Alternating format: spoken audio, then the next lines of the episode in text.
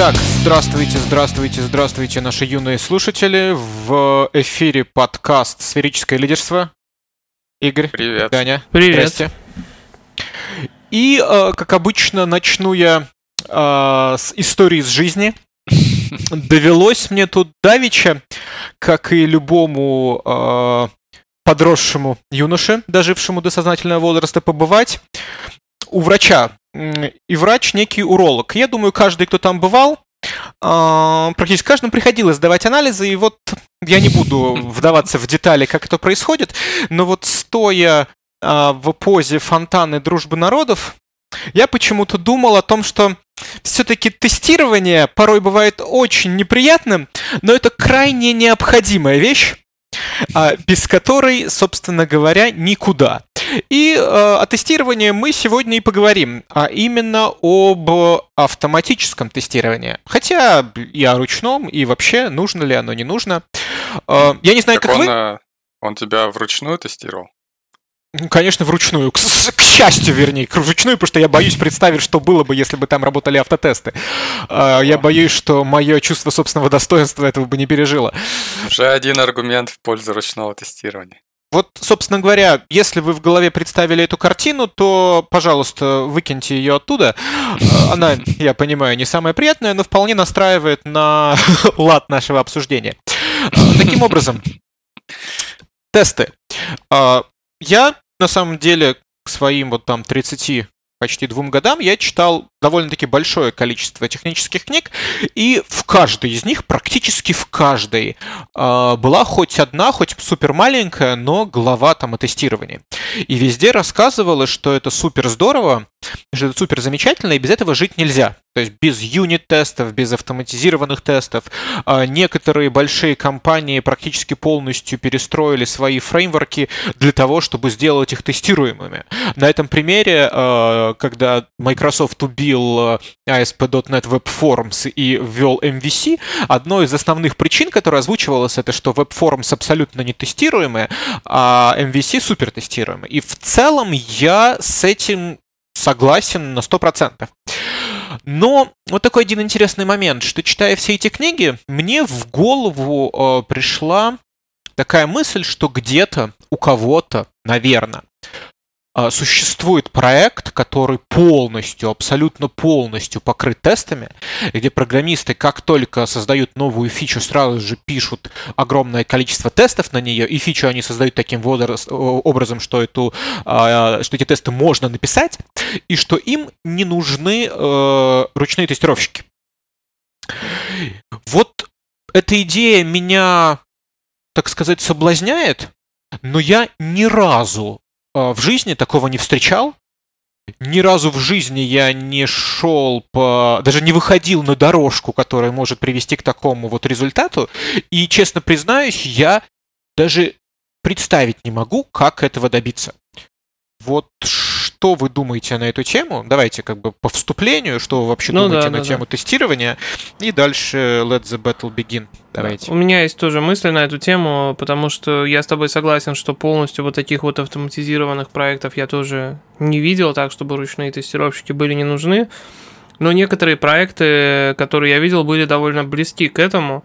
И здесь тут надо еще задать себе вопрос, смотря это, что это за проект, то есть и насколько он вообще легко тестируется, например, э, ну, грубо говоря, ты сказал, что, вот, допустим, MVC там тестируется лучше, чем а, WebForms, но, например, э, проект, который просто, э, не знаю, весь проект это экспорт какого-нибудь API, его еще проще тестировать, чем там, не знаю, MVC, либо другой, любой другой UI. Может быть, там и не нужны тестировщики, где у тебя есть четкая спека, у тебя есть API, который нужно сделать, который ты, например, предоставляешь за какие-то деньги юзерам, да, не, не UI, ничего, а вот ты API предоставляешь по спеке. И в этот момент, наверное, автотесты, они могут прекрасно работать, да. Может быть, я все равно считаю, что ручное тестирование при этом надо искать какие-то там способы это все поломать, э, которые там, или находить какие-то вещи, которые в спеке не описаны. Но когда у тебя есть UI, грубо говоря, и когда у тебя есть э, что-то вот такое невнятное, типа там user experience, либо там какие-то там продажи, да, там вот это вот АБ-тестирование, то прям серьезно тестировать и прям покрывать этот UI тестами, это То есть ты можешь его до, какого, до какой-то степени покрыть, но все равно там, не знаю, живые люди на него при этом должны будут смотреть, потому что иначе, э, не знаю, все может пропустить. Единственное, что да, тестировщики в этот момент могут смотреть и на, на продакшн, как бы, то есть типа автотесты прошли, на продакшн задеплоилось, и там тестировщики ковыряются, если что-то нашли, что что-то не так, то быстро репортят обратно, ну, такое тоже может быть. Mm-hmm. Вот. Ну, ты, как обычно, начал с менеджерской классики It Depends. Э, ну, я как-то... Э, ну, не, не хочу, чтобы все было так э, скучно. Хочу повысить как бы градус. То есть я... Э, ну, противоречивости. То есть я как бы, в принципе, наблюдал тоже за этим трендом. Вот то, что ты говоришь, что в программистских книжках э, было был хайп на автоматическое тестирование, ну как хайп, то есть это как э, один из обязательных инструментов предподносится вот, разработчика.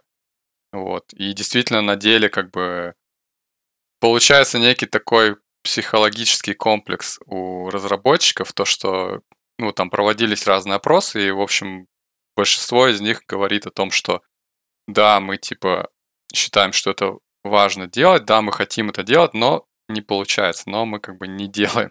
Вот. И то есть они как бы, есть какая-то вещь, которую они как бы э, хотят, но у них не получается. Из этого развивается вот какой-то такой комплекс неполноценности или там неудовлетворенности жизни. Вот, а я как раз хочу, как бы, point в том, что это на самом деле и нормально абсолютно не тестировать автоматическими тестами. И действительно это зависит там от ситуации. Там, ну, есть такой целый спектр от то есть есть там, допустим, пример проекта, где они не нужны. Это, например, э, ну вот э, программа, которая типа программа на один раз, там какой-то лендинг-пейдж, например, создается для конкретного события. Когда событие это проходит, все, оно уже не актуально. Вот, создается как бы очень в быстрых, ограниченных э, рамках проект, и больше он, собственно, не нужен. То есть, как бы нет смысла а, ну, может быть, даже и тестировать. Ну, тестировать есть, конечно, смысл, но вот именно закладывать э, автоматические тесты, наверное, нет смысла. Вот, а с другого, с другого конца спектра это там какие-то системы, требующие очень высокого качества там, и надежности. И там действительно нужно очень все тщательно тестировать.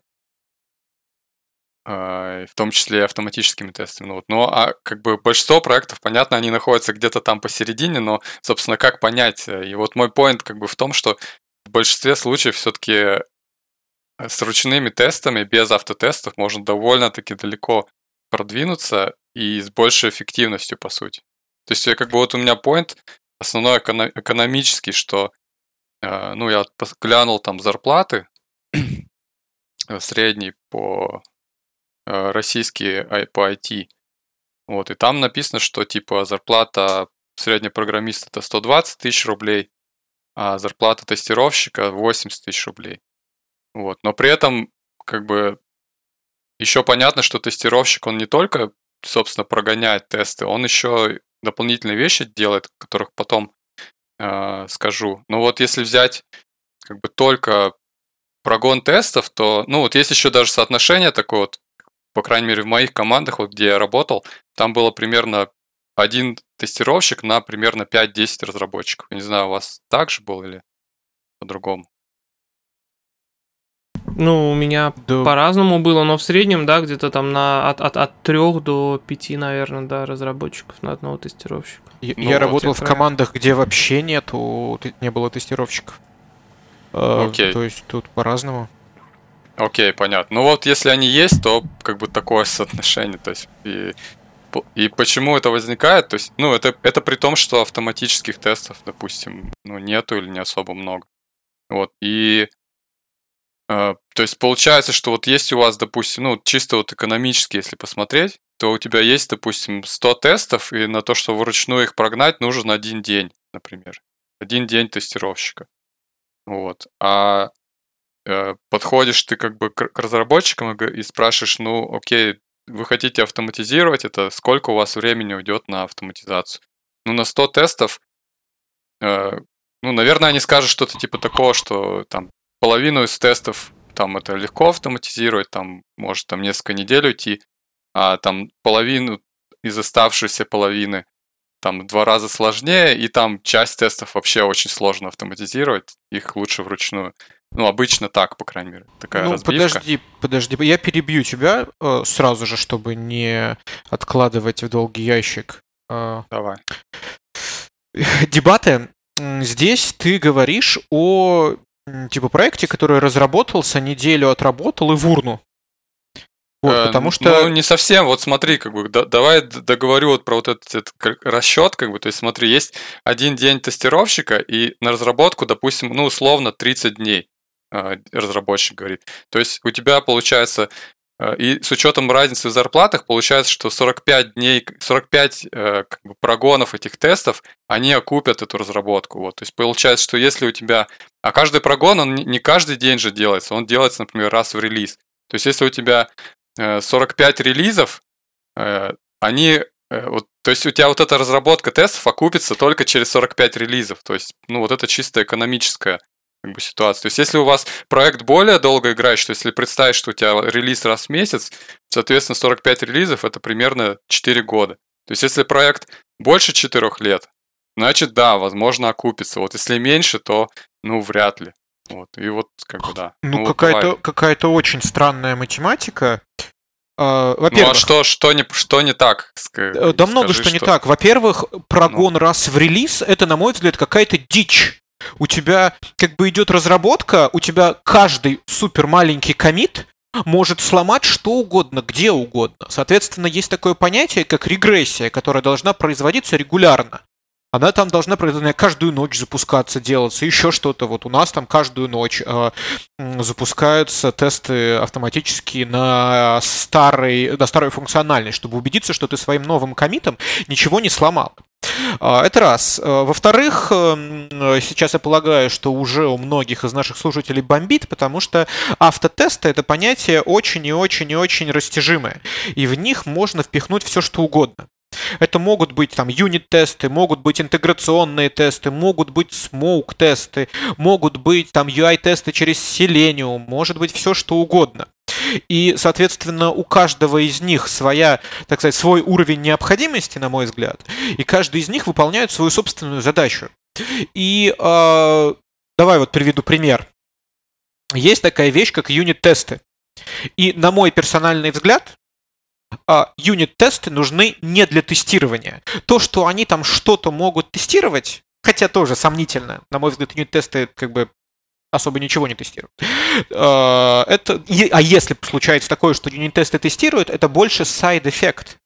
Потому что задача юнит-тестов это а, вот, вот опять-таки из моего опыта, что если тебе легко на класс, на функцию написать юнит-тест, значит у тебя э, корректно сделана структура этого класса, значит архитектурно все правильно, значит у тебя все а, зависимости заинжекчены тем или иным образом, тебе их легко подменить, а у тебя достаточно маленькие а, методы. Потому что если тебе нужно начинать извращаться каким-то образом, чтобы протестировать одну функцию, там какие-то делать с, э, реплейсы статика на уровне там байт-кода, как там в Java, в C-Sharp, еще что-то. Или если у тебя один тест состоит там из 100 строк, то есть когда у тебя множество э, ассертов и э, рейнджев и экшенов, то это уже дичь. То есть э, а юнит-тесты выступают в роли такой лакмусовой бумажки, э, показывая, нормальная у тебя архитектура, структура кода или говно. Это вот на тему юнит-тестов, что, как мне кажется. И здесь э, как бы юнит-тесты это тоже в, какой-то степени автотесты, они пишутся разработчиками, но здесь, на мой взгляд, э, юнит-тесты не нужно выделять отдельно, как них нужно выделять время. То есть, когда тебя спрашивают, сколько э, тебе нужно займет сделать ту или иную задачу, ты по умолчанию должен включать написание автотестов, потому что это задача программиста непосредственно. Вот это вот мое такое персональное мнение. И э, я много проводил собеседований, в том числе в текущей компании, и э, про юнит-тесты и вообще про тестирование это обязательный вопрос. И когда человек, а я такой встречал, говорил, что нет, я же программист, я не пишу тесты, у нас есть специальные люди, которые пишут тесты. Я говорю, а что насчет юнит? Такой, юнит, я же программист, я не должен писать тесты. Для меня это сразу же типа красный флаг. Я после этого говорю, отлично, было приятно Но... с вами пообщаться, до свидания. Ну, это, пон- это понятно, собственно, поэтому и спорим. То есть Слушай, воп- да, вопрос- и у меня ты- такой вопрос, кстати, вот к тебе с точки зрения бю- бюджета, потому что ты говоришь, что один день тестировщика там стоит столько-то, и если мы тестируем только перед релизом, а что мы увольняем тестировщика, потом нанимаем перед релизом на один день, а потом увольняем обратно, мы типа ему зарплату каждый вообще не платим каждый день или что? Ну хорошо, То то есть тут у вас много вопросов.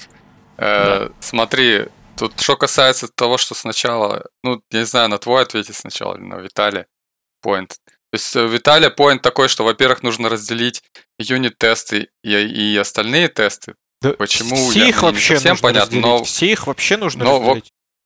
Да, ну, в общем, ты хочешь их как-то разделить, рассмотреть отдельно. Э, Я пока этого делать не очень хочу, но как бы мы можем рассмотреть и отдельно тоже. Вот. А второй поинт был про а, про то, что регрессии, то есть, э, что у вас а, а, тесты нужно гонять очень часто, потому что якобы твой комит может сломать все что угодно. Ну вот это я вообще не, не куплю такое. То есть, э, если ты э, меняешь что-то, и у тебя меняется что-то абсолютно не связанное, и это происходит часто, то, извини меня, это сигнал того, что у тебя архитектура стрёмная. То есть э, это значит, что как бы стоит поменять, как бы перепроектировать как-то и сделать так, чтобы, ну, не было такого импакта, как бы эффекта бабочки. Такое происходит вот. всегда. Это как бы стандарт, к которому приходит рано или поздно любой Ну, продукт. У тебя Ну, вот всегда это есть как- какие-то как сайд-эффекты. Ну, смотри, то есть такое как бы возможно, да, но это признак уже как бы, ну, какой-то такой уста- устаревший плохой как бы архитектуры, с моей точки Так зрения. если ты делаешь Вот, есть, а- проект а если- одноразово на отъебись, как ты сказал, что тебе даже тести... тестов писать не нужно, он у тебя такое получается. У тебя не может быть хорошего качества, высококачественного продукта, если ты ничего не тестировал. Если ты что-то Ну, делаешь вот на один раз, у тебя в любом случае будет говно по умолчанию. Ну, если на один раз, то да. Э, Но если ты делаешь, допустим, на 4 года, то не факт, что ты должен забить абсолютно архитектуру и э, как бы делая... То есть у меня... Вот у тебя еще другой поинт был, что якобы тесты... э, Написание тестов улучшает архитектуру. Вот я как бы думал об этом, но э, поинтом, в принципе, в каких-то случаях это как бы дополнительным фактором действительно является, но это как бы абсолютно не гарантирует. То есть это даже не то, что не гарантирует, это э, как бы есть дофига случаев, где а, автотесты не особо-то и улучшают. То есть есть случаи, где а, действительно они тебе помогают как-то настроиться на такой э, лад, как бы надеть на себя шляпу архитектора, что ли, настроиться на лад как бы проектирования более грамотного, то есть они хотя бы по- как бы позволяют задуматься о декомпозиции. Вот. А, ну вот пример э, такой, что вот олимпиадные задачи, допустим, я тут решал на днях. И, и что ты думаешь? То есть у них есть автотесты, э, но при этом там такой говнокод, то есть э, э, там можно смотреть э, на этом сайте решения других людей, и там просто такой как бы капец. Ну, то есть там и глобальные переменные, там и, и функции там на кучу строк, и, и просто имена как бы идиотские, там А, Б, С, X, Y, Z. И какие-то цикл в цикле там. И, короче, вообще не поймешь этот код, но при этом он покрыт тестами. То есть, э, с моей Не, ну точки смотри, зрения, это абсолютно не... путаешь немножко необходимое и достаточное. То есть, как бы, получается, что Так, а если я, не- тебе я даже не считаю, что это необходимое условие. То тестами есть, э, код, я- значит, он, я скорее всегда- всего, плохо сделан. Смотри, Ну, ты говоришь, что это необходимое условие, то есть ты тем самым говоришь, что тот код, который я пишу без тестов, он типа с плохо, с плохо архитектирован. Но как бы это не так. То есть это просто отдельная задача. Архи- э, Делать правильную архитектуру, сделать правильный Не-не-не, я не дизайн. говорю, что то, что плохо, как бы это самое. Я, я говорю про то, что если его тяжело, тяжело тестировать, если ты его не тестировал, то ты не знаешь, тяжело его тестировать или нет. Ну вот я с этим тоже не согласен, если честно. Ну да- давай как бы на твой вопрос отвечу. То есть что касается того, что один день э, он тестирует, а остальное время что он делает. Ну вот как, как раз вот это соотношение 5 к 1, да, то есть если у тебя 5 разработчиков, то как бы продукт, ну то есть QA, он не является как бы bottleneck'ом, то есть bottleneck'ом, а, как правило, будет являться разработчик. Ну, как бы очевидно, что, э, собственно, запрограммировать что-то намного сложнее, чем проверить, что оно работает правильно. Вот. Соответственно... Ну, не всегда. Это ты как-то... Ну, не всегда, но по, по большей части. эти, У тебя постоянно какие-то шовинистские просто высказывания в сторону тестировщиков. Почему? Поч- Ну Он почему? что, Смотри, так, так есть и не перезвонил есть тебе? Понятие откуда у тебя такая чи- чисто мати- чи- чисто математическое, то есть есть даже NP э, эти проблемы, то есть есть э, задачи, которые как бы решить их сложнее, чем проверить. То есть есть чисто математические такие задачи, их как бы, ну, в, при- в принципе, большинство задач такие. Ну и есть, часто, часто э, ты в своей работе сталкиваешься с такой задачей. Хоть раз в жизни ты сталкивался? Нужно было тебе Постоянно- задачи. Ну давай пример. ты постоянно сталкиваешься с, с с тем, что э, работа, которую ты делаешь, ее проверить легче, чем сделать. Это прям как бы постоянно. В чем измеряется Ну, легкость? Во времени, в усилиях затраченных? времени, в да. Во времени. Ну, не знаю. времени. То есть задачу ты делаешь один раз, а проверять нужно регулярно. Потому что кто Ну, вот, знает... там, вот и соотношение возникает. То есть я о чем и говорю. Возникает некое соотношение. И, соответственно, вот то, что Игорь говорит, point, то, что э, что делает QA, пока он не, э, то есть не тестирует вот этот продукт. Но у него есть еще, во-первых, 5 разработчиков, у которых свой как бы продукт. Во-вторых, у него есть дополнительные обязанности. Вот, а дополнительные обязанности, э, которые не, не как бы не чистый прогон тестов, но что еще делает тестировщик? Он, э, во-первых, он э, как бы проясняет спеку. То есть, когда он как бы пытается протестировать что-то, он натыкается на то, что спецификация на самом деле не полна, не точна и какие-то в ней противоречия. Он начинает вести как бы коммуникацию, диалог там с разработчиком и с продуктом, чтобы вот эту спецификацию прояснить. Это как бы важная задача, вот на самом деле. Никакой автотест это как бы не сделает за человека. Вот потом он... Погоди, погоди, погоди, так не автотест, а разработчик, когда пытается написать автотест, у него такие же вопросы по спеке возникают, и просто Ну, не не нужна факт. это как бы не нужен third party со сломанным телефоном, как бы ты просто идешь и напрямую спрашиваешь у, у продукта, хорошо, как должно ну вести, да, когда ну вот, ладно, вот окей. это. Окей, ну я согласен, что это может и разработчик делать, но тут вопрос, опять же, о квалификации. То есть, если ты э, согласен как бы тратить время вот этого дорогого чувачка на это, Так это дорогой который чувак, его все равно надо спрашивать, как бы разработчика все равно придется спрашивать, ему все, то есть его все равно отвлекать Ну, не будут, ф- как бы. ну, возможно, то и есть, да, возможно, нет. То есть, ну, э, ладно. Вот. Потом как бы у него задача еще есть, э, то есть коммуникации мотивации, то есть когда ты сделал задачу, и, и тут тебе как бы приходит э, там либо нагоняй, либо наоборот, что типа да, задача действительно соответствует. Вот э, это, это как бы вовлекает людей как бы в такой процесс, и как бы получается, ну то есть а такого, такого как, как бы удовлетворения от ав- автоматической системы нет, как от человека. Вот, то есть общая как бы продуктивность, э, ну, мне кажется, повышается мотив- мотивация. Вот, еще он находит баги вокруг тест-кейса, то есть у тебя он проходит, у нас это постоянно как бы сплошь и рядом, то есть он проходит э, тест-кейс, а при этом находит несколько багов, то есть этот тест как бы сработал, он пас, зеленый, но при этом он 2-3 бага зарепортил попутно, просто потому что.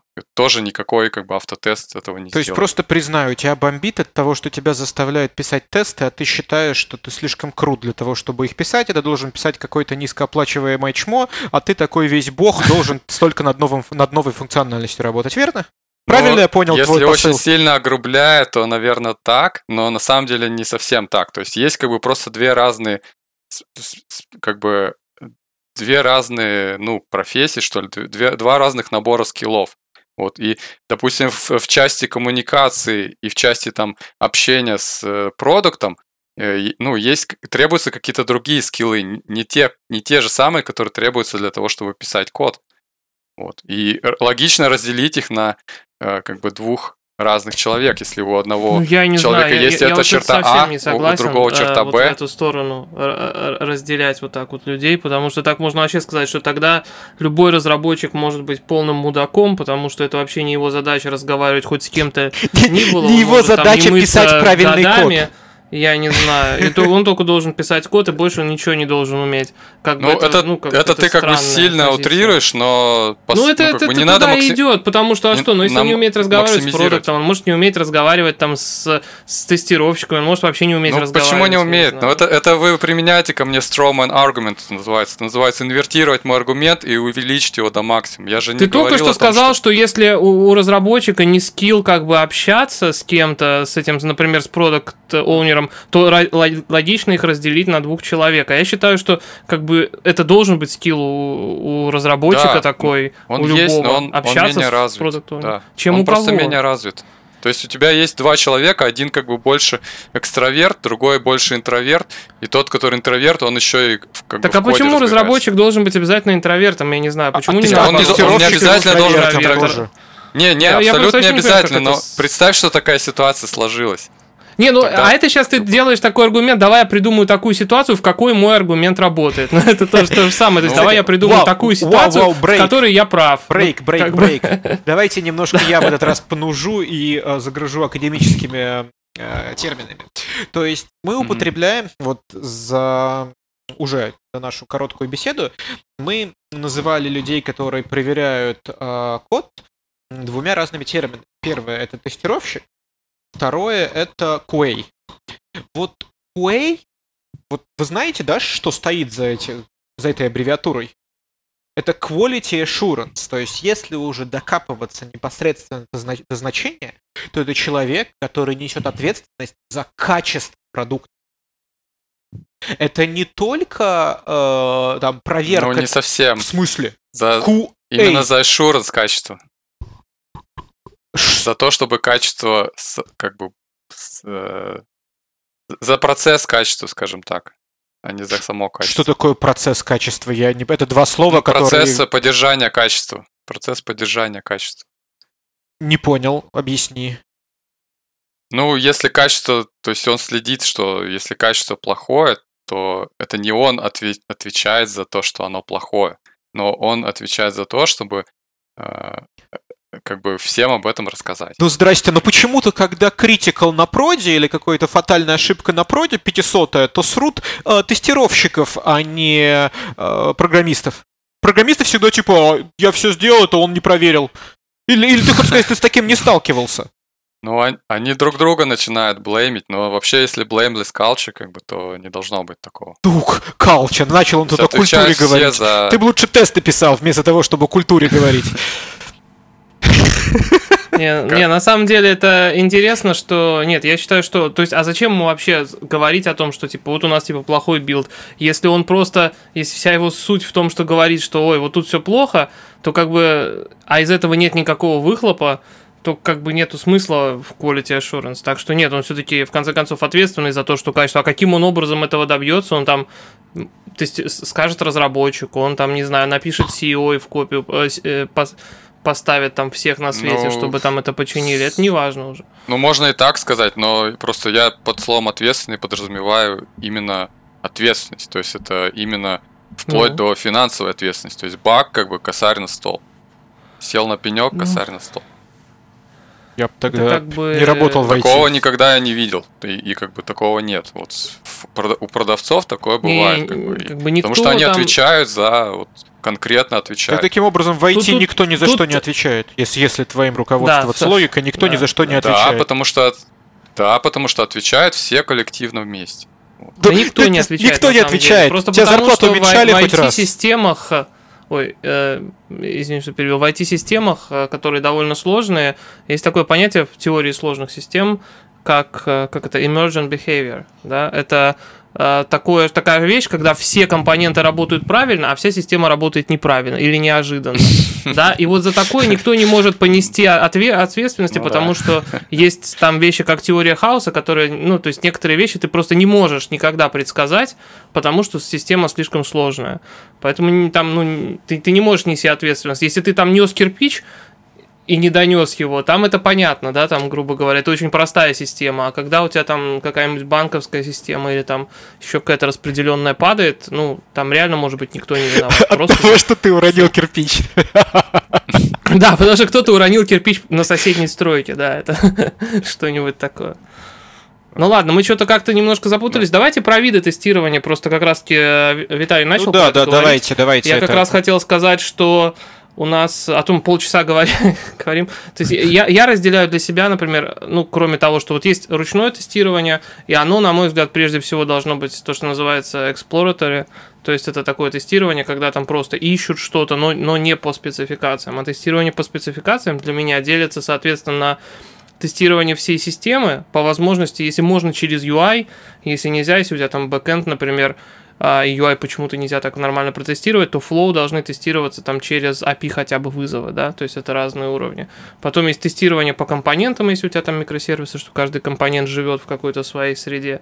Ну и, соответственно, есть какие-то там юнит а, тесты, например, которые вот Виталий говорил, которые действительно очень полезно там, может быть, при разработке. Например, может тупо быстрее разрабатывать, если ты какую-то алгоритмическую задачу делаешь, там, или там трансформацию одних данных в другие, то иногда проще даже написать юнит-тест в начале, а потом написать код, потому что, ну, проще писать код, когда ты у тебя видишь, видишь уже, что из чего должно получаться. Ну вот это вот и это, это, проверка это, это такой очень тоже спорный вопрос. Я очень э, много слышал и читал на эту тему. Вот этот вот называется Red Green Cycle, когда ты сначала пишешь юнит-тесты, потом у тебя ну, все да, красное, ты реализуешь работаю. код. Я ни разу не встречал, чтобы это работало. Я очень люблю юнит-тесты, я всегда их пишу, но я пишу их э, руководствуясь немножко другой целью.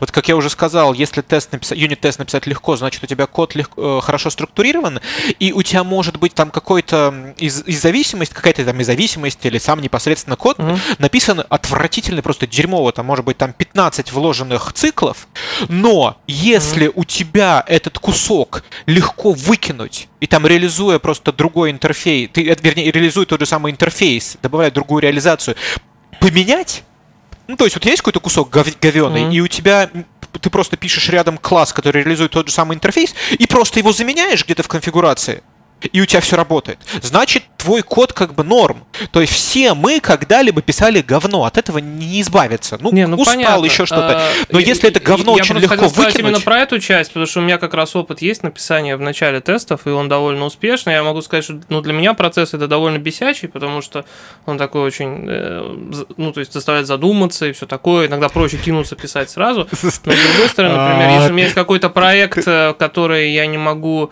в котором я не могу сто процентов работать, если, например, там просто part-time какой-нибудь проект или еще какие-нибудь кусочки, то там гораздо проще писать в начале тесты, потому что ты уже продумал, например, спецификацию, ее воплотил в тестах, и после этого ты просто уже когда у тебя, например, один раз ты запарился, написал эти тесты, и после этого ты реализуешь саму систему, и уже так, так голову включать сильно не приходится, особенно если ты про edge хорошенько подумал. И вот если у тебя реально мало времени на то, чтобы сделать просто вот ты не можешь 100%, то есть ты не просто работаешь там на работе full time и ты постоянно в контексте это одной системы, а ты там переключаешься постоянно, тебе этот контекст надо в голову перед этим загрузить, чтобы как бы это начать работать, то э, как можно быстрее этот контекст вписать в тесты и в их условия очень сильно помогает при реализации. Ну, например, если там у меня был сайт-проект, которым я занимался, не знаю, там 6 часов в месяц, да, и я, естественно, все нафиг забывал к тому моменту, когда я заново возвращался к нему, но благодаря тому, что каждый раз, когда меня какой-то контекст появлялся, я его вписывал в тесты в начале, ну, правда, там были не юнит-тесты, там были тесты на API конкретно, да, вот конкретная спека API, как должна работать, на каких входах, какие, какие там результаты, что должно в базе меняться и все такое, то это очень сильно облегчало и ускоряло на самом деле разработку, хотя это выглядит таким формальным процессом, который может казаться, что будет медленнее, но на самом деле если вот э, так, Не-не-не, это очень, я, очень крутая бы... мысль. То есть, если вот правильно я понимаю, то есть перефразировать твой тезис, но ты говоришь, что а, тесты с другой стороны, это очень крутая документация сама по себе. То есть, ну, да, да, да. открывая тесты и запуская их там по одному, ты э, значительно проще познакомиться с кодовой базой, а если ты их еще и именуешь правильно, то ты благодаря тестам, если у тебя там высокое покрытие, можешь понять, что вообще система делает. И это ну, вот очень как раз круто. это хорошо для интровертов, которые не могут блин, да выйти что ж ты на свою зоны комфорта и поговорить с, с, с продуктом, поговорить с QA, про, прочитать список э, тест-кейсов, написанных как бы русским языком, и, собственно, то же самое, ознакомиться с системой и и, собственно, вообще понять, что там важно, собственно, потому что Слушай, это абсолютно не указано но, в юнит-тестах, что именно важно, а что не важно. Но как раз-таки вот у меня была прикольная ситуация, с чего вообще я начал писать тесты в начале. Вот у меня как раз анекдот на эту тему, если было. Я до этого тоже не очень понимал, как это делается. А потом я столкнулся с такой прикольной системой а, как раз-таки а, в опере, когда я работал, когда команду сократили, и только через неделю после этого меня туда поставили на этот проект и попросили там фичу доделать. И слава богу, у них было дофига тестов. Не, я, я не считаю себя интровертом, но, честно говоря, там вызванивать людей, которых только что сократили, они уже там не работают неделю как, и все такое. Ну, да. И типа Ну, там, блин, что, что у тебя кейсы, правильно да. в системе и все ну, это, такое. это же, блин, ну это Но ж- там все очень хорошо было с тестами. И вот, честно говоря, я смог включиться в работу буквально там за несколько дней. Просто потому что там, не знаю, несколько, там несколько тысяч тестов было на все кейсы. Я знал, что если я покручу тут, о, тут Да. 500 тестов упало. Так это зашибись, но такое. это классический вот эта ситуация вот с, э, со всеми комплайенсами. Вот слышал э, такой, такой типа, блин, как же это называлось? Ну, короче, суть в том, что э, все вот эти комплайенсы и все вот эти политики сложные, они возникали из-за того, что кто-то когда-то один раз э, типа попал в какую-то жесткую жопу, и в итоге решили придумать как бы процессы, куча правил вокруг этого. Вот. И тупо как бы с- с- следует этому, как бы копирует, чтобы как бы что ни случилось. Ну, да, когда-то там один раз из там тысячи действительно это, это э, сыграет в плюс, но мой поинт именно в том, что в среднем, как бы если смотреть, то это все играет в минус. Да почему? Вот я не, Не, я ну, не- потом что- я сколько раз нашел, что это помогает мне. Вот на таких проектах я говорил, на которых я не могу full тайм там, например, потратить свое время. Я вот после этого начал так делать, и я считаю, что мне гораздо проще и быстрее, и меньше глюков банально. Ну, это, кстати, хороший поинт. То есть, если переключ... если программист, например, поставлен на много проектов и и вынужден переключать контексты, тогда я согласен. То есть, когда у тебя количество проектов больше, чем количество Да программистов. даже когда у тебя один проект, но сложный. А, то есть здесь вот на самом деле я не до конца Да, понимаю. это тоже согласен. Если сложный Да, домен, я то не, тоже не согласен. до конца Если- понимаю если- твой поинт. Вот ты все говоришь, что а, интроверт, интроверт, интроверт. Ну, хорошо, давай представим, что ты тебя бросают на какой-то а, фичу или на какой-то продукт, даже пусть он не очень большой, и там нету тестов. Что ты делаешь? Ты идешь, вот ты, ты такой весь общительный, ты идешь к ребятам, и ребята, которые это раньше делали в компании, по-прежнему работают, ты идешь с ним и весело общаешься, слушаешь, как они тебе там все рисуют, да, и как все это работает. Правильно я понимаю? И ты считаешь, что это типа лучше, быстрее, чем разбираться в тестах? Если тестов нет, Да. Ну вот ты, ты говоришь, что зачем эти тесты нужны, что на них там было потрачено куча времени, э, и куда проще просто подойти к человеку и спросить у него, как это работает. Правильно? Ну смотри, если, если время, если тесты уже написаны, то как бы инвестиция уже потрачена. Ну, а То есть если ты вот- как бы пользуешься, пользуешься этой инвестицией. Я говорю о том, что если тестов нету, и возникает вопрос, либо как бы держать QA и продукта, как бы и с ними общаться, и делать это все в ручном режиме, либо как бы заняться полной автоматизацией, написать кучу юнит-тестов, кучу там интеграционных тестов, и постепенно уволить QA. Кстати, вот еще один поинт тоже, что как раз-таки Тебе явно чем-то в Да. жизни кое насолили. Ты просто вот... Так наоборот, наоборот, смотри, я, я, я же Я- за я ручные любя тесты, хочу я его за уволить, то, да? чтобы я за то, чтобы сохранять QA, потому что я считаю, что у них у них есть определенные навыки, которых нет у программистов, и у них тоже есть и семья, и дети, то есть им тоже надо жить. А ты что, ты хочешь написать все, все это автоматизировать и их уволить, получается? практически всегда новую функциональность тем или иным способом будут тестировать QA. И как бы обычно запуск тестов, всего вот этого, там какое-то конфигурирование, тестирование, если у тебя несколько стендов, впрочем, этим занимаются QA. То есть QA всегда есть чем заняться. Просто тестирование это непосредственно нельзя тестирование полностью отдавать на выкуп QA. Тестированием сами программисты тоже обязательно должны заниматься. Ну И- да, но иначе мой, будет- мой основной поинт, что какой-то только частью, то есть как какой-то то есть поинт в том, чтобы программистов не было вот этого батхерта из-за того, что ой, вот знаете, мы хотим все-таки больше тестировать, но у нас не получается. И вот постоянно вот это э, как бы комплекс такой Да развивается. какой Мне кажется, что не должно быть комплекса, то есть долж, просто э, должен быть тесты это нужно понять, что есть, есть как бы некий здоровый баланс между э, соотношением вот э, того и того вида. И этот баланс, с моей точки зрения, он все-таки вот в тех, по крайней мере, проектах, в, больш... э, в, в не очень сложных доменах, как бы, ну, он в пользу ручного тестирования, ну, прям стопудово. В маленьких командах. э, ну и так далее. То есть вот то, что вы назвали кейсы там, они, конечно, правильные, то есть если супер вот я, кстати, проект, про это хотел супер легаси проект, немножко... там большой проект, это другие, ну это как бы особенные случаи, но не нужно как бы всем как бы вести себя так, как будто они Google. То есть вы не Google, то есть это стандартная как бы вот ошибка. Что слушают на конференции какой-то, э, не знаю, мужик из Google вышел, рассказал, что вот делают так, и начинают копировать. Не, ну смотри, тут, тут есть как бы такая штука, что да, прежде всего я всегда разделяю, что э, есть вещи, которые легко автоматизируются, и есть вещи, которые сложно автоматизируются. Я считаю, что вещи, которые легко автоматизируются, типа там написать э, тесты для бэкэндного API, грубо говоря, это API, оно и так для да. того, чтобы машина его вызывала, да, очень легко автоматизируется. И вот, и вот такое не автоматизировать, это прямо преступление. Но есть случаи, которые реально сложно. UI обычно довольно неприятно автоматизируется, особенно, я не знаю, веб более-менее нормально, мобильные худо-бедно, но довольно сложно, да, там по кнопкам тыкать. На десктопах это вот. И, соответственно, тут нужно серьезно думать. Тут действительно, если у тебя проект это не знаю, десктопный UI, который все, что делает, собирает четыре стандартных компонента из операционной системы и, и показывает на них, в них текст, то, блин, ты реально будешь гораздо дольше писать эти тесты на UI. Но если у тебя, например, бэкэндный API, или у тебя там есть какой-то веб, веб UI, да, и там небольшая команда, то сделать... Потому что самое бесячее, когда тесты нестабильные вот эти автоматические, да. Всегда про, довольно просто обычно написать стабильные юнит-тесты, довольно просто написать стабильные тесты на API, чуть сложнее там на веб UI сделать стабильные тесты, и там довольно-таки сложно там на нативные приложения сделать.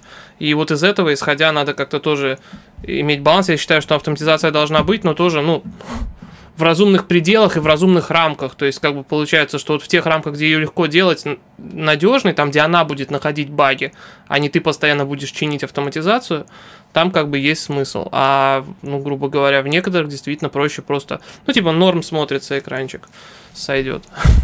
Нет, но почему ну, как да, бы... я полностью согласен, да. Это, это такое отношение к QA, как к обезьянке, типа, протыкает путь по 15 раз в день одно и то же тыкать, ну, нам же западло написать тесты.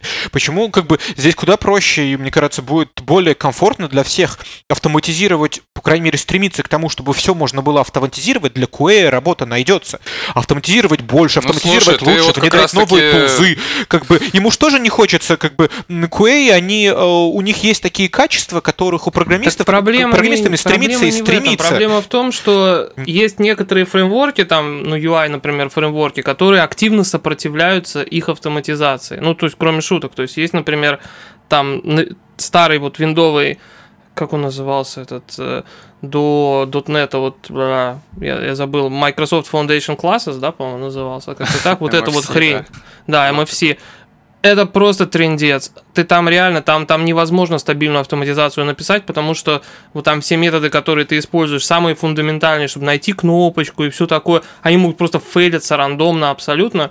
И как бы вот, ну я не знаю, я пытался писать, честно, автоматизацию для такого приложения, какой-то. И мы за полгода сдались, потому что у нас просто... У нас была идея как раз сделать там типа continuous integration, мы просто сдались, потому что... И в этом случае как бы, ну вот, ну, ну реально как бы... А, а что еще делать? У тебя тесты, у тебя тесты будут валиться каждый второй день, ну, каждый раз point, новые. Твой да? поинт есть... понятен, да. Так, не, если нельзя написать, то их нельзя написать, это ясно. Но как бы э, это, да. это опять-таки это очередной как бы edge case, который смысл обсуждать.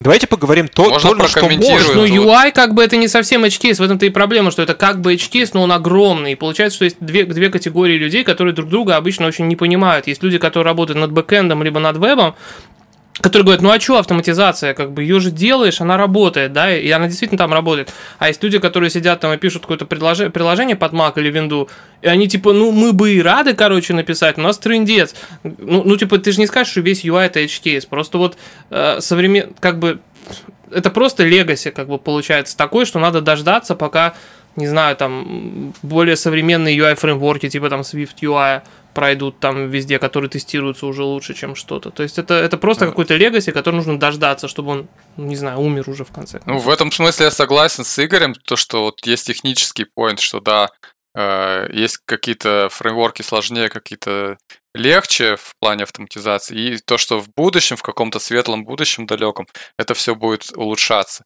Но я не согласен с э, вот, поинтом Виталия о том, что э, вот как раз-таки у тебя точка зрения очень, как, как это сказать,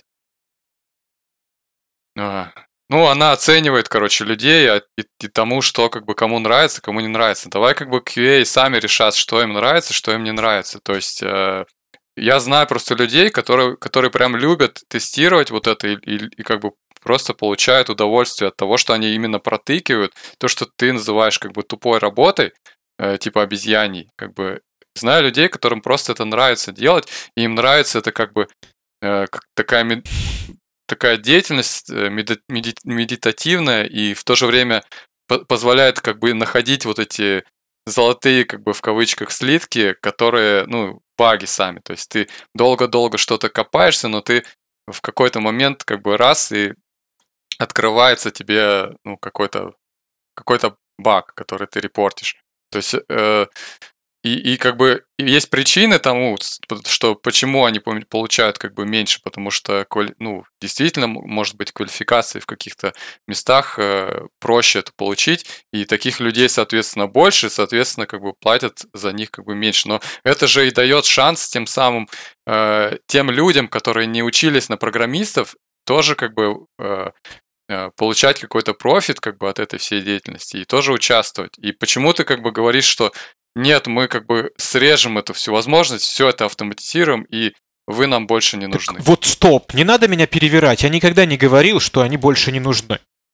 Они всегда ну, нужны. Ты говоришь, что нам не нужны больше те, кто, кто очень Я говорю, бы, что, э, что на нужно. низком уровне. То есть вот этих обезьян нам, говори, говоришь, больше не нужно. Нам только подавай только умных, только тех, которые закончили университет по мега-тестированию и которые супер крутые. Конечно, есть уровень нуклеев, тоже очень разный. университет разброс. по Есть там супер крутые, которые там и и, и знают, и, и, и фреймворки знают, и автоматизировать умеют, и, и там, не знаю, и аналитики и продукты, как бы один прям такой супер Но при этом ты, мой дорогой Но друг, а, когда такие. собеседуешь людей, составляешь списочек из там скольки 15 пунктов, в котором включено количество звездочек в репозиториях, ты тоже знаешь студентов, которые на PHP формочки трехстраничные клепают, или когда у тебя там 500 строчек не нанимаешь, правильно? Тебе хочется, чтобы умные ребята делали, которые то-то умеют, то-то умеют. Есть разные люди, есть и программисты разного уровня, но ты-то почему-то хочешь, хочется тебе работать с умными ребятами, или, или такой, ты окружи себя дебилами, они же любят как бы в молоток стучать тут ну, по столу, тут... пусть стучат. Ну подожди, тут как бы вопрос именно в том, что хочет компания или в том, что хочу я. То есть, э, если как бы э, спросить, э, ну то есть вопрос тут в том, нанимаешь ли ты джуниоров как бы без опыта или не нанимаешь Вопрос в том, что у тебя, если человек не хочет немножко... развиваться, то ради бога. А если человек хочет разбирать, развиваться, то э, нужно его как можно, ну то есть нужно дать ему возможность развиваться. А когда тебе нужно по 8 часов в день трак, э, тратить на тыканье мышкой по кнопочкам влево-вправо, влево-вправо, влево-вправо, у тебя никакого разговора о возможности развития не идет, потому что у тебя тупо на это нет времени. Да, так я, я согласен с тобой, но тем не менее я не, абсолютно не согласен с тем, что вот, то, вот этот фактор того, что человек хочет развиваться, Э, он обязателен. То есть я как раз-таки про, э, за то, чтобы все, все люди как бы э, разные, все они нужны и все они важны. То есть человек какой-то семейный, у него нет времени развиваться, но при этом он пригождается как хороший, крепкий middle разработчик. Вот если твоя компания нанимает только сеньоров, ну, конечно, ты вынужден фильтровать, но если ты как бы у тебя есть задачи попроще, то ты можешь уже нанимать и мидлов. Если есть еще так какие-то нужно дать человеку задачи, возможность и, развиваться и не дома. Нужно дать человеку. Ты говоришь, человек семейный, и он не может тратить время на то, чтобы развиваться. Как бы нужно дать человеку возможность ну, не, не может, развиваться не то, что не на может, работе. Он может быть и может, но он не хочет. Нужно если он не хочет развиваться, то это не значит, что его нужно полностью вычеркивать. То есть, с моей точки зрения, такой человек тоже может пригодиться, и, и ты тоже можешь его использовать. И, и тот тестировщик, который вообще ничего не, как бы не умеет, но при этом может протыкать твой сценарий и получить за это там супер низкую зарплату, и такой тоже будет полезен как бы в, как, в какой-то части кейсов.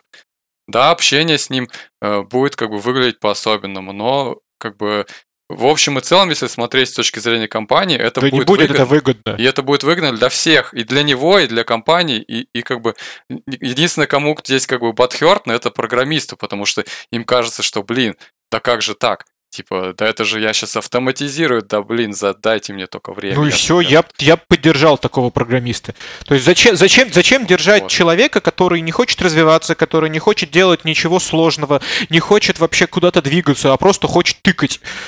Ну, он может тыкать, вот пусть идет пальцем в стенку, тыкает, если ему тыкать нравится, тоже мед- медитативная деятельность. Я лучше дам как бы программисту возможность все это автоматизировать, и автотестам я доверяю больше, чем людям, потому что люди свой, э, как бы людям свойственно совершать ошибки. А если ты тест написал, это тест стабильный, то все. Опять-таки, я не говорю сейчас о стрёмных там edge-кейсах на UI и прочее.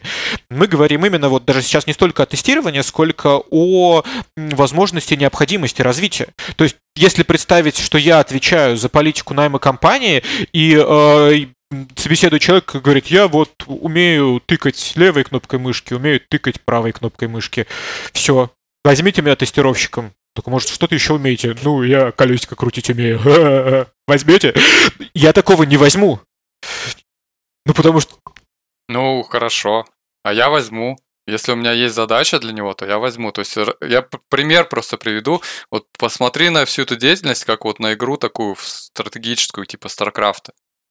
У тебя там есть как бы юниты, есть слабые юниты, есть сильные юниты. У каждого свои как бы стороны. Слабые юниты дешевые. Но в какой-то момент ты там их апгрейдишь, они становятся лучше, то есть хотят А тут не развиваться, хотят развиваться. В какой-то момент они перестают э, развиваться, но это не значит, что нужно всех убивать как бы и увольнять. Ну, ты- они продолжают делать свою какую-то там, не знаю, лес рубят там или, э, не знаю, рыбу ловят. Все равно как бы они пригождаются где-то и как бы я не считаю, что это прям нужно крест ставить на человеке, если он не хочет или не может развиваться. Просто ты сравниваешь с компьютерной игрой. В компьютерной игре у юнитов есть предел, а в реальном мире, и особенности в IT-сфере, у юнитов нету предела.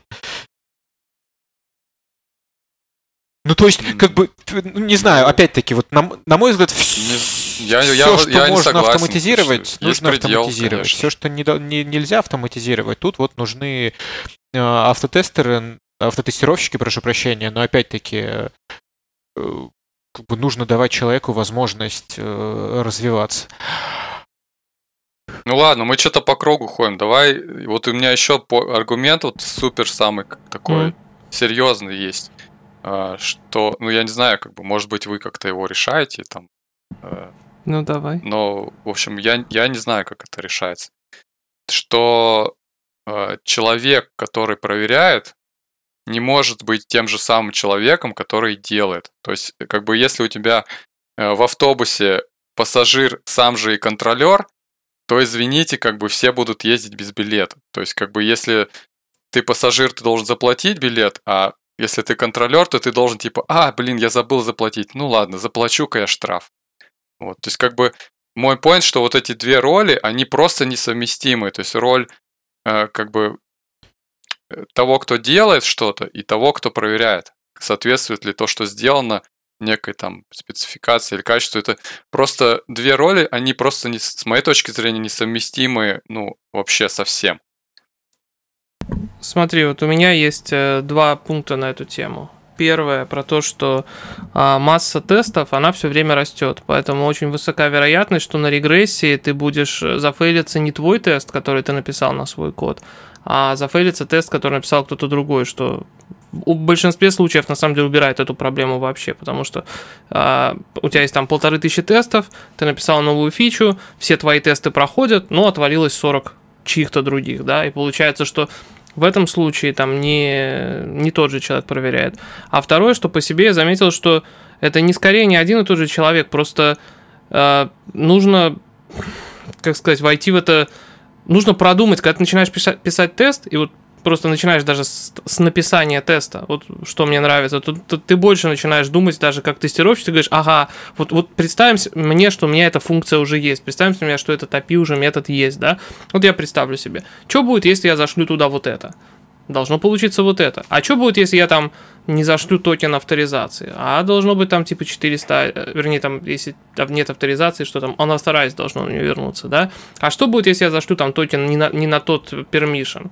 Ну, это, по идее, мне должно быть там типа access denied дать. А что будет, ну, если ты это? говоришь а что о том, что это? ты как бы примеряешь на себя шляпу, но тем не Ну менее да, но это не так здесь... сложно. Это, это не Ну, так ну, сложно. Фу, блин, ну это, это во-первых, это почему это очень сложно? сложно. Ты, ж- ты Во-вторых, ж пишешь код, ты то должен это ты предусмотреть, делать что так- у тебя так или идет, тебе иначе. засылают.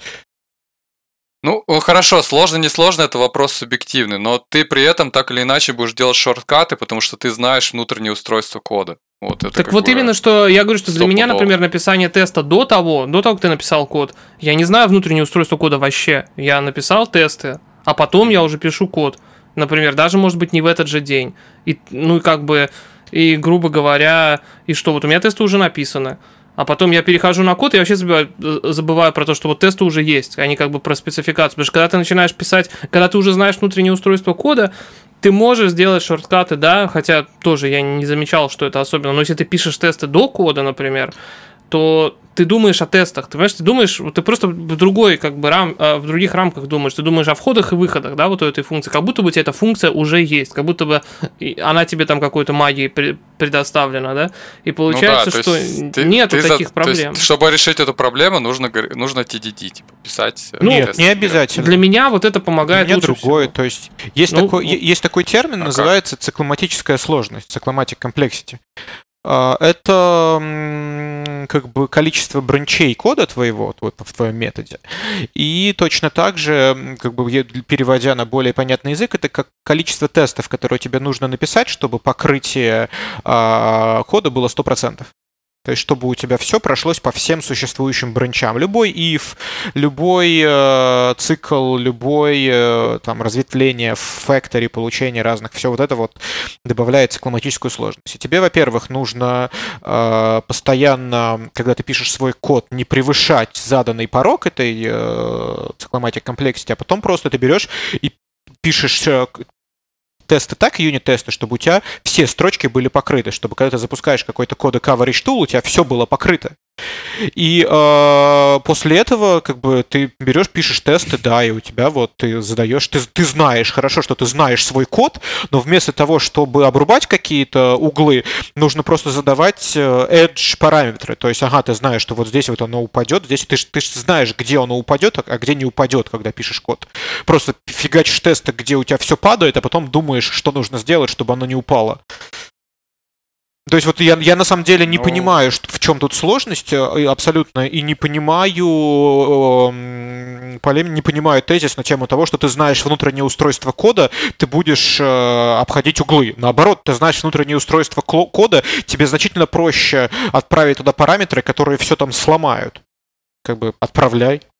Ну, тут как раз вот к твоему поинту тоже, что э, если ты начнешь покрывать э, по код каверджи, то ты, скорее всего, э, напишешь слишком много ненужных тестов. И также вот с первым сценарием... Не вот бывает говорил, ненужных Вот я там тестов. пишу API, а что если... Ну, подожди, Да, дай мне сказать. говоришь. г- э, То, что Игорь говорил, э, типа сервис возвращает там 403. У меня есть кейсы, где сервис никогда не возвращает 403. Ну, то есть он как бы может это вернуть теоретически, но на практике он там за 5 лет работы ни разу это не вернул. Э, Если я не написал этот тест, то я сэкономил как бы компании время и деньги. Потому что его не только нужно написать, его нужно потом еще запускать и мейнтейнить. Вот. А если как бы ты вот об этом всем думаешь заранее, то ты на самом деле становишься не QA в том числе. То есть становишься и программистом, и берешь на себя обязанности и QA, и продукта. То есть ты начинаешь как бы на себя как бы э, брать вот эти зоны, то, что не, не твоя ответственность на самом деле. То есть ты начинаешь рассуждать о том, а что является более приоритетным здесь, а что как бы более важно проверить, что менее важно. А это как бы хорошо, это тоже хорошо разделять, это тоже разные роли. То есть если как бы эта роль в одном человеке, то начинается, ну, начинаются всякие подвохи. То есть ты начинаешь выставлять желаемое за действительное, там, и как-то неправильно оценивать вероятности. А так у тебя, когда два человека, они уже как бы начинают договариваться, и в этом как бы диалоге что-то рождается более... Я, я, я не понимаю, мне а, кажется, ты как-то слишком уж э, что-то такое из тестов делаешь что-то такое прям магическое, экзотическое. важное и все То есть такое. это странно. То есть ты просто тесты, если делаешь, ну, например, ну, грубо говоря, вот чтобы писать тесты, тебе достаточно, в принципе, понять happy cases, да, и edge cases. И, и грубо говоря, вот у нас всегда было, если мы автоматизировали все, то happy cases должны быть покрыты, да, стоп, по-любому, а edge cases там как получится, да, и вот чтобы не было в продакшене багов на happy cases. По крайней мере, мы так делали. Но это не так сложно сделать, э, как бы, и не надо там, ну, то есть, ну... я не понимаю, что вот это приоритизация, не приоритизация, если у тебя функция, как бы, когда ты, например, переводишь с одного счета на другой деньги, перевела эти деньги – ну, наверное, все нормально. Если она не перевела, то, то нет. А, а что? Ну, то есть я, я просто... Ну, вот это конкретный пример, когда вот э, ты называешь функцию перевода денег, и она, очевидно, является как бы cornerstone, то есть ключевая функция. Вот, а но при этом ты не называешь функцию, например, зайти там в сеттинги и проверить там, э, не знаю, там About Box какой-нибудь, или там еще, ну, какая-то супер э, такая редкая фича, которой там вообще мало кто пользуется, там один из тысячи заходит. То есть есть как бы целый спектр как бы этих э, возможностей, и это именно задача, э, ну, в том числе и QA продукта, э, но в меньшей степени это задача программиста, с моей точки зрения, знать как бы продукт, знать, где он э, Э, где какие фичи более часто используются, какие более редко. То есть ты, ну, point именно в том, что ты, если начинаешь это на этапе разработки, ни, ни с кем не поговорив, начинаешь об этом делать какие-то суждения, то ты, по сути, э, работаешь менее эффективно, чем те, как бы, люди, которые этого не делают. Потому что ты просто делаешь дополнительную работу. Ну, смотри, тут, тут есть несколько вариантов, где я не очень согласен. Ну, то есть, если да, если, если приводить совсем какой-то бред, там, писать автотесты на About Box, это может быть а, что-то такое. Но вообще, грубо говоря, вот здесь у меня книжка лежит прикольно, называется Accelerate, я ее сейчас читаю, и там как раз-таки было, сравнивали компании, которые, ну, в которых перформанс быстрый, там, то есть продуктивность высокая и низкая, там они 4 года вели а, опросник там по разным параметрам, и выяснилось, что есть э, три параметра, которые есть э, статистически значимые продуктивности. Это частота деплойментов, то есть частота обновлений, это скорость э, рекавера, ну, то есть, как это, mean recovery rate, то есть, с какой скоростью, если что-то зафейлилось, ты смог поднять систему обратно, mm-hmm. и э, сколько времени занимает от того, как ты вот замерджил свой фичу уже и комит в там main branch, да, грубо говоря, вот от этого момента до того, как она появилась у юзера, да, и, грубо говоря, все, у кого там высокая, те, те, кто быстрые, они действительно там разница финансовые показатели там очень сильно различались у контор, у которых перформанс высокий и низкий, mm-hmm. да, по ревеню. И вот у тех, у кого высоких, там, грубо говоря, от того, как ты замерджил что-то до появления этого у юзера, понятно, что это там, например, на вебе это должно занимать меньше часа. Вот как с ручным тестированием это может занять меньше часа. То есть, когда у тебя автоматические тесты, они гоняются тоже автоматически, ты их не руками у себя на машине запускаешь, а ты там закоммитил, да. и они прогнались. Это позволяет тебе делать релизы быстро. И если ты сфакапил что-то, то тебе очень быстро можно сделать следующий релиз. Потому что, а если ты, как говоришь, у тебя там релиз у кого-то там раз в 6 месяцев, то каждый релиз это не, большое почему? событие раз с огромным акцептом тестом тестов, и если ты сфакапился там, там ответственность какая высокая, то тебе и надо еще там не пойми сколько, чтобы сделать хотфикс этому релизу.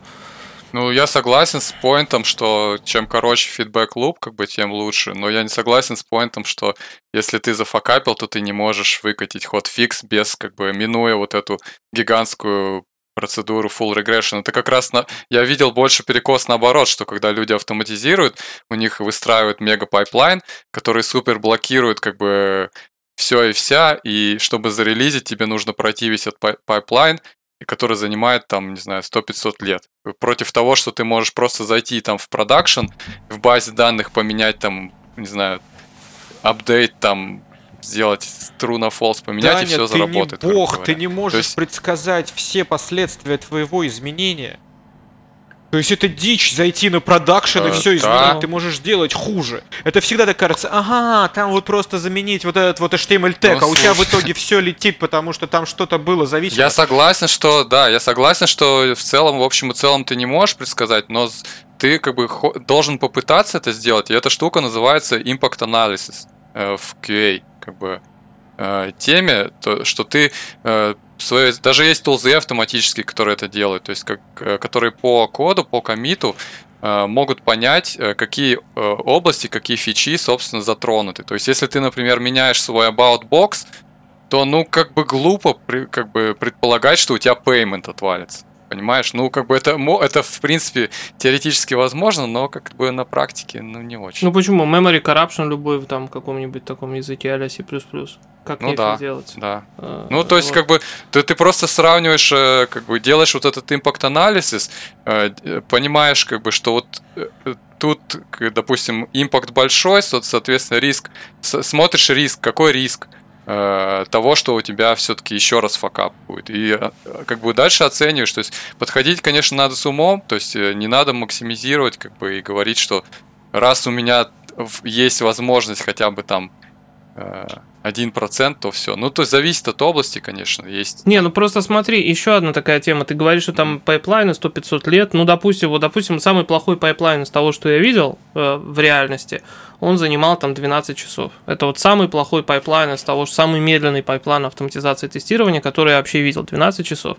Это значит, что в худшем случае, если тебе надо ревернуть какой-то commit и зарелизить обратно, и сделать полную регрессию, то максимум тебе может занять 12 часов. Это вот, вот максимум, потому что это столько, сколько этот э, Мгм. пайплайн проходит. Ну, так это недолго.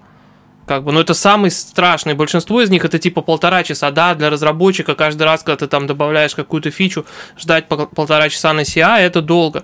Но для времени релиза продукта, да, то есть и с какой скоростью ты можешь от- откатить назад какое-то изменение или еще что-то, полтора-два часа это очень быстро. Ну, вот мне кажется, здесь тоже как раз это вопрос неправильной как бы настройки CI. То есть у меня тоже такое было, и просто нужно проводить вот этот impact analysis и просто не прогонять. То есть full regression, да, он может там э, тысяча тест-кейсов содержать, но Так у тебя Не- impact не- больше займет, чем full regression в этом случае. То есть ты как бы нужно в любом случае и, и пайплайн этот, и, или ручной те- тест, как бы список тестов. То есть ты просто делишь на несколько категорий, э, обсуждаешь с QA и с прод- с продуктом, какие у тебя тесты самые важные, и делаешь как бы короткий э, так, Так вот, и, называемый и- и- smoke, ну, и smoke сделай мне estimate, сколько это по времени займет, и, и какое Да. количество пайплайнов ты можешь прогнать там до этого. Ну, то есть, и- и- если ты делаешь impact анализ, ну, допустим, ты очень быстро его сделаешь за полчаса, допустим, ты смотришь, э, смотри- сможешь там выцепить менеджера сразу же, вы там обсудите, это еще 15 минут сверху, да, там с Да. QA, это еще, потом QA прогонит только там избранные тесты за еще 15 минут, то есть это что там, я сказал, Да. полчаса, 15 там, допустим, а, еще 15 и 15, полчаса и, там, и с- и и 45 минут, да? И у Ну и, скорее получится всего, сам- у тебя будут какие-то автоматизированные тесты, тоже какие-то чуть-чуть совсем, а не обязательно весь там 12-часовой, а какие-то там маленечко этих тестов тоже Так я, я, я, говорил про 12 часов, это самый там такой длинный из всего, и он был связан с тем, что это телефония, где миллион разных кодеков, и все это должно было прогоняться. Вот, ну, то есть из Ну, таких у нас в приложений, компании которые... сейчас 18 часов э, этот тест занимает. Все, значит, что я, у меня обновился ваш Да пайплайн. у нас полный прогон. Из, из того, про У который я нас множество слышал. тестов э, на видео, которые там получают видеосигнал, делают скриншот, потом а, а, скриншота вычленяет какие-то точки, которые там определенного цвета должны быть. Типа у тебя 5 партисипантов подсоединились к колу, у каждого, от каждого идет видеосигнал определенного цвета, и тебе нужно... Я, в общем, у меня немножко, если позволите мне сказать, я сидел молча, потому что у меня, я как бы лед давай. запихивал себе в жопу, потому что после слов Дани о цикломатической сложности у меня так знатно подожгло. Я буду приближать нашу беседу к концу и скажу, пожалуй, от себя одно. А, Вероятно, у нас основной спор, вот, Дань, с тобой происходит из-за отношения к коду, который мы пишем. То есть для меня, а, меня когда так пошло, изначально меня научили, я привык, что мой код, который выходит у меня из-под рук, это товар, который я провожу, делаю вот своими руками, и это то, что представляет меня. То есть я продаю себя путем демонстрации этого кода. Это как витрина. Поэтому э, для меня я лучше потрачу там больше времени и протестирую каждый даже там самый маловероятный кейс, но я буду уверен в том, что мой код не опозорит меня потом. То есть любой найденный баг в моей вот функциональности, который реально там баг проблемы, это заставляет меня очень сильно нервничать. Я начинаю как бы паниковать, это огромный для меня стресс. То есть вот тут недавно я совершил опечатку, а опечатка просто я обновлял там со, ну, токен авторизационный, и случайно там копипастнул не то. Ну, то есть вот я возникла проблема. Я, для меня это был стресс. Я как обнаружил, пока там я его искал, я спать не мог, потому что я знал, что вот у меня до, до следующего деплоя э, environment, которым мы в компании пользуемся, там 5 часов, 5 часов не будет логов, и это мой персональный косяк. Для меня это такой огромный стресс, что я предпочту выпустить одну фичу, ну вот по максимуму проверить, ну в моих возможностях по максимуму. Понятно, что у меня всегда много багов, ну не то, что много, но есть баги, но я стараюсь всегда это минимизировать, потому что каждый, даже самый маломальский баг для меня это личностный стресс, и для меня это «Виталик, ты говно» ты снова не справился и не смог сделать э, код без багов. Ты говно. И для меня это огромный стресс, поэтому я очень болезненно отношусь к этому вопросу. Поэтому то, что ну, воз... надеюсь, что наша сегодняшняя беседа тебе поможет Нет. И как-то побороть свою анальность Нет, в плане... пока не помогает, того, пока я просто больше считаю вас плохими программистами после этой беседы. Окей. Ну, ужасно. Мерзкие. Я предлагаю заканчивать. Вот. Наверное, уже, уже больше часа можно да, потихоньку да, да, сворачиваться. Давайте, ребятушки, каждый, надеюсь, из нашей беседы что-то интересное для себя узнает, что-то новое. А, присоединяйтесь к телеграм-каналу, пишите свои фидбэки. Я надеюсь, что, по крайней мере, уж Задавайте вопросы. наша беседа никого не могла оставить равнодушным. Кар-кар-кар, малыши. Пока-пока.